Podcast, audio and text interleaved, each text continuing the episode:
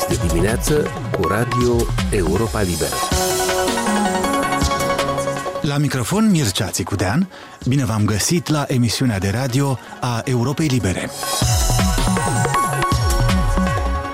Bună ziua, la microfon Mircea Țicudean vă invit să recapitulăm săptămâna văzută de reporterii Europei Libere de la Chișinău, Praga și din lumea largă. Încă din primele ore ale noi săptămâni, luni 14 noiembrie, a devenit limpede că la PAS se întâmplă ceva. Membrii ai fracțiunii parlamentare a formațiunii de guvernământ s-au adunat duminică seară până târziu la președinta Maia Sandu, fosta lor șefă de partid. Când au ieșit, s-au oferit să dea presei prea multe detalii, spunând că va fi bine și negând că ar urma demisia guvernului, cum s-a scris pe alocuri. Luni, PAS a dat un comunicat de câteva rânduri în care spunea că s-a discutat despre cum să se asigure pacea și liniștea în țară. Se mai spunea în comunicat că s-a vorbit și despre cum să fie eficientizate niște ministere, aluzie transparentă la posibile remanieri. Reporterii Europei Libere au încercat să afle din aceste detalii oarecum sărace cât mai multe despre ce s-a întâmplat cu adevărat la ședința nocturnă a la Ceapai. Partidul de guvernământ PAS a precizat luni că va anunța în cel mai scurt timp deciziile luate la ședința neanunțată pe care deputații formațiunii au avut-o duminică seara cu șefa statului Maia Sandu și premiera Natalia Gavrilița. Deputatul PAS Oasun Antoi a spus Europei Libere că a fost o ședință neoficială, neplanificată și la care nu au fost luate decizii istorice. Citez, a fost un schimb informal de opinii despre scenarii legate de criza energetică în prag de iarnă, a spus Nantoi. Potrivit lui, discuțiile s-au referit, printre altele, la protestele antiguvernamentale organizate de câteva săptămâni de Partidul Șor și la recentele scurgeri de informații după spargerea conturilor de Telegram ale mai multor demnitari. Nantoi a mai precizat că guvernarea a decis să poarte mai des asemenea discuții informale pentru a înțelege mai bine starea de spirit din societate și cum să acționeze în continuare. Mai mulți deputați deputații ai majorității PAS au evitat să vorbească cu jurnaliștii duminică la încheierea ședinței. Alții au confirmat că s-a discutat inclusiv despre posibile remanieri guvernamentale, dar au negat schimbarea premierului și demisia guvernului. Nici președinta Maia Sandu și nici premierul Natalia Gavrilița nu au oferit detalii despre ședința de duminică, iar cea mai mare fracțiune de opoziție, socialiștii, au spus într-un comunicat că ședința ar demonstra, citesc, cât de profundă este criza din interiorul partidului de la guvernare. PSRM o acuză pe șefa statului Maia Sandu că, citesc din nou, contrar legii și propriilor declarații, continuă să conducă partidul PAS folosind tactica oligarhului fugar Vlad Plahotniuc de organizarea ședințelor nocturne cu chemarea la covor a miniștrilor și deputaților PAS. Am încheiat citatul. Analistul politic Valeriu Pașa de la comunitatea Watchdog a comentat pentru Europa Liber consideră că remanierea întregului guvern era necesară încă acum câteva luni, dar exclude că o astfel de decizie ar fi fost luată în urma consultărilor de duminică a președintei cu majoritatea parlamentară. În ceea ce înțeleg eu până la această etapă, niciun fel de decizii adecvate situației politice în care se află astăzi Republica Moldova nu au fost luate.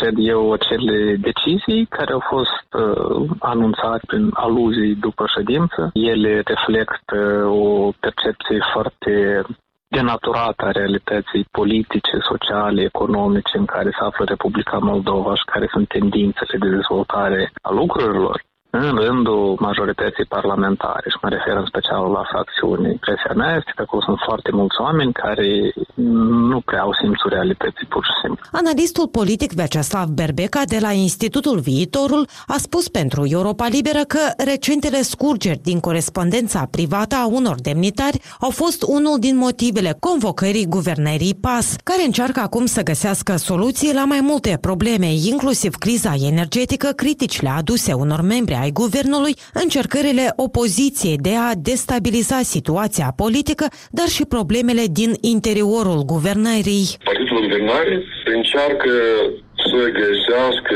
soluții la toate aceste probleme și să vină probabil și cu niște reacții să prevină anumite probleme care inclusiv ar putea să ducă la degradarea știu, situației politice și economice în Republica Moldova. Se speculează că eventuala remaniere guvernamentală l-ar putea viza inclusiv pe ministrul justiției, Sergiu Litvinenko, a cărui corespondență privată din Telegram, scursă în presă, dezvăluie, între altele, pretinsa falsificare a concursului pentru postul de procuror anticorupție, acuzație negată ferm de Litvinenko. Din Chișinău, Ala Ceapai pentru Radio Europa Liberă. Săptămâna aceasta, în marginea summitului G20, s-au întâlnit în premieră președinții celor mai mari două economii ale lumii, președintele american Joe Biden și cel chinez Xi Jinping. O relatare pe tema importanței acestei întrevederi am primit de la Washington, de la Valeriu la marți, 15 noiembrie. Fără îndoială că prima întâlnire directă Joe Biden și Jinping este un moment diplomatic de vârf al acestui sfârșit de an. Dacă Ucraina deține capul de afiș între problemele globale, în acest moment, raporturile sino-americane vor defini probabil într-o mai mare măsură echilibrul geopolitic pe termen lung, Rusia fiind o putere în declin. Ori raporturile Washingtonului cu Beijingul se află în impas, unul dintre cele mai adânci de la încheierea războiului rece. Chiar dacă miza acestei rivalități nu este deocamdată, cel puțin, o confruntare nucleară, așa cum a fost cazul cu Uniunea Sovietică, ea este mai amplă, vizând o varietate de domenii. China e o putere mai complexă. Viitorul va arăta ce s-a aflat pe agenda convorbirilor de la Bali, Biden și dar se știe că între temele disputate se află Taiwanul, raporturile economice și recentele restricții la exporturi americane menite să protejeze anumite tehnologii considerate strategice, Corea de Nord și, în general, situația din Asia-Pacific și, în ultimul rând, războiul din Ucraina unde China îl sprijine public pe Vladimir Putin, dar nu are interesul extinderii conflagrației ori folosirii de arme de distrugere în masă. Apoi există și un context politic. La recentul congres al Partidului Comunist Chinez, Xi Jinping și-a consolidat puterea, în condițiile în care poziția lui este mult mai ideologică decât a predecesorilor, pentru care modernizarea economiei și în anumite limite a societății erau priorități. China ca și Rusia, de altfel, vede politica globală ca un aranjament între marile puteri și relațiile dintre acestea ca pe o consecință a ceea ce liderii și nu nivelele imperioare decid. În acest context, întâlnirea lui Biden cu Xi Jinping poate fi definitorie pentru ceea ce se va întâmpla în viitor. Joe Biden este impulsionat de recentele rezultate ale alegerilor din Statele Unite, dar umbra lui Donald Trump semnifică pe plan internațional că ceea ce un lider spune sau face poate fi schimbat de cel care urmează. Predictibilitatea politicii externe americane este un atribut contestat ca urmare a președinției Trump. Biden a scos în evidență în declarațiile publice că America nu dorește un conflict și că vrea o tratare responsabilă a domeniilor în care există o rivalitate sau diferențe de abordare. Pe de altă parte, chiar dacă politica americană față de Taiwan nu s-a schimbat, președintele Biden s-a arătat îngrijorat de agresivitatea crescândă a Chinei. Cred cu tărie că nu e nevoie de un nou război rece, a spus Biden la conferința de presă de la Bali, continuând, vom concura cu vigoare, dar nu urmărim un conflict. Vom administra această competiție într-o manieră responsabilă. Declarațiile președintelui Statelor Unite, Joe Biden. De la Washington pentru Europa Liberă, Valeriu Sena. Guvernul PAS a anunțat joi, 17 noiembrie, mărimea compensațiilor pentru facturile la energie, scumpite mult de criza provocată pe diferite căi de Rusia, nu numai în Moldova, ci în toată Europa.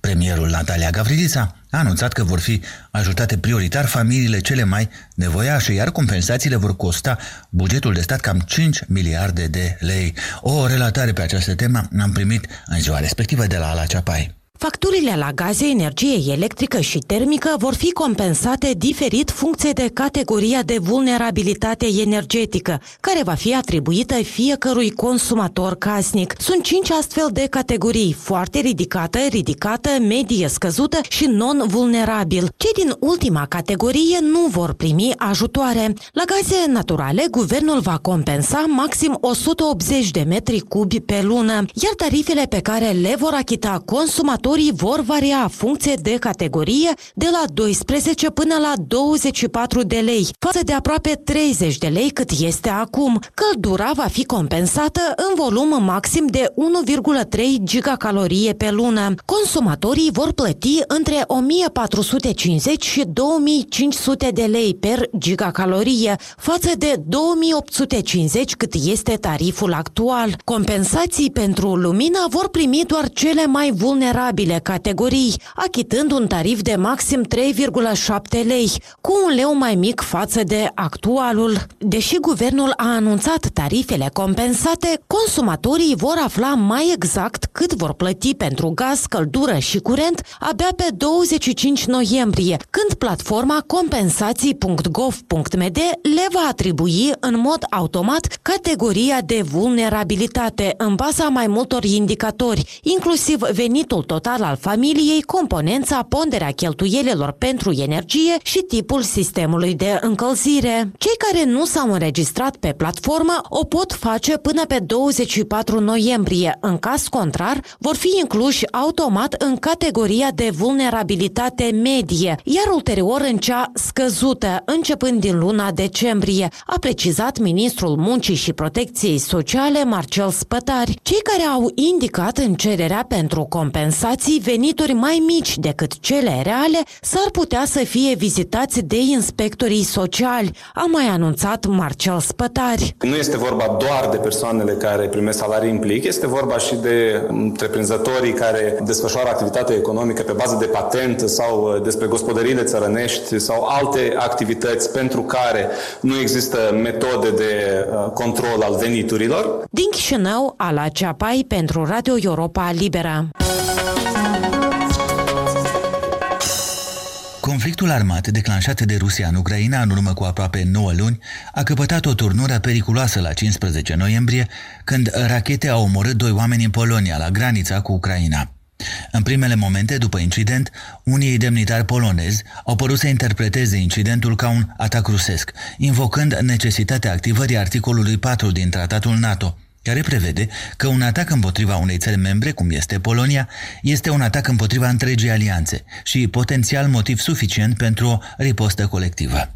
Această perspectivă a fost încurajată de îndată de președintele ucrainean Volodymyr Zelensky. Сьогодні сталося те, про що ми давно попереджали. Ми говорили про це. Терор не обмежується нашими державними кордонами, вже поширюється на територію Молдови. Într-o declarație video, Volodymyr Zelensky a spus că atacul rusesc împotriva Poloniei reprezintă o escaladare a conflictului și trebuie să îi se răspundă cu acțiune, se înțelege din partea NATO. Rusia a spus că n-a avut nimic de a face cu incidentul.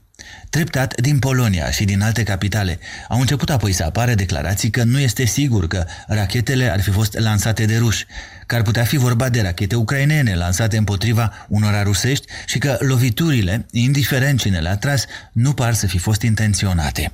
Președintele Poloniei, Andrzej Duda, a insistat că incidentul trebuie elucidat mai întâi. Mam nadzieję, że ta sprawa zostanie w szczegółach wyjaśniona. Wiemy oczywiście doskonale o tym, że przez cały dzień praktycznie Președintele polon Andrei Duda a amintit că Rusia a atacat Ucraina cu rachete practic toată ziua de marți 15 noiembrie, dar a adăugat că nu sunt dovezi lipsite de echivoc despre cine a tras rachetele și că are loc o investigație. NATO și mai multe guverne din țări membre, inclusiv Polonia, au semnalat apoi că ideea ripostei colective nu mai este de actualitate, dar au făcut cu degetul totuși spre Rusia considerând-o răspunzătoare de toată tragedia prin care trece Ucraina, inclusiv de incidentele de acest fel din jur. Căderea rachetelor în sud-estul Poloniei a avut ecouri speciale în Moldova, țară vecină și ea cu Ucraina atacată de ruși. Ministerul Afacerilor Interne al Republicii Moldova a anunțat despre instituirea gradului de atenție ridicat la granița cu Ucraina, atât în lumina incidentului cu rachete din Polonia, cât și a noului atac pe scară largă al Rusiei împotriva infrastructurii ucrainene, care a provocat noi probleme alimentării cu energie electrică a Moldovei. Republica Moldova, la fel ca țările care au frontieră comună cu războiul, este expusă pericolului raidurilor cu rachete, care pot oricând lovi localități aflate în apropierea frontierei cu Ucraina, se spune într-un comunicat al internelor, amintindu-se că săptămâna trecută a avut loc un incident la Naslavcea, când o rachetă rusească a explodat în apropierea satului și a distrus mai multe gospodării.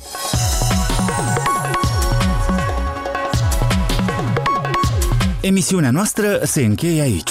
Vă mulțumește pentru atenție Mircea Țicudean. Aici e Radio Europa Liberă.